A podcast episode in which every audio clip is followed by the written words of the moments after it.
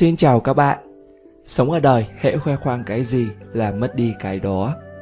Có nhiều người thích khoe khoang, cho rằng cái gì đáng tự hào tại sao lại không khoe ra, tại sao không thể được.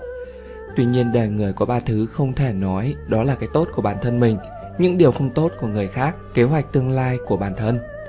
Khoe khoang thứ gì sẽ dễ làm mất đi thứ đó.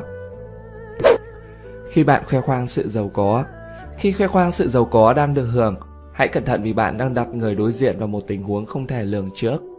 Sự giàu có ấy do bố mẹ, chồng hay vợ bạn làm nên sẽ không giống với của cải do chính bản thân tạo ra. Thực lực của bạn sẽ được chứng minh trong suốt quá trình sống và làm việc. Do đó không nên khoe khoang và đừng bao giờ khoe khoang về tiền tài, vật chất và sự giàu có của bạn trước mặt người khác, đặc biệt là đối với những người có hoàn cảnh khó khăn hơn mình. Bởi như vậy là bạn đang tự hạ thấp giá trị của chính mình – tự cho người đối diện thấy mình là ai và chính bạn đang vô tâm làm tổn thương người khác. Khi bạn khoe khoang tài năng, sắc đẹp, nếu bạn thực sự tài năng hay là người có năng lực thì không cần thiết phải nói ra mà hãy để người khác tự đánh giá về mình. Bạn cứ yên tâm và đừng lo người khác không đánh giá đúng khả năng và những gì bạn đang có. Khi bạn khoe khoang vẻ đẹp bề ngoài thì hãy cẩn thận kẻo sau này bạn lại trở thành một người xấu xí.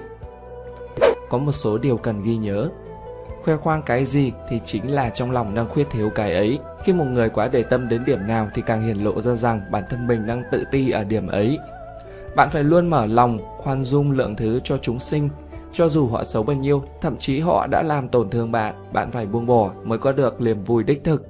Sống một ngày là có diện phúc của một ngày, nên phải trân quý. Khi tôi khóc, tôi không có dép để mang thì tôi lại phát hiện có người không có chân.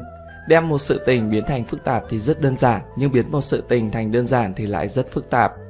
Muốn hiểu một người chỉ cần xem mục đích đến và xuất phát điểm của họ có giống nhau hay không thì có thể biết được họ có thật lòng hay không. Cảm ơn các bạn đã theo dõi video. Xin chào và hẹn gặp lại.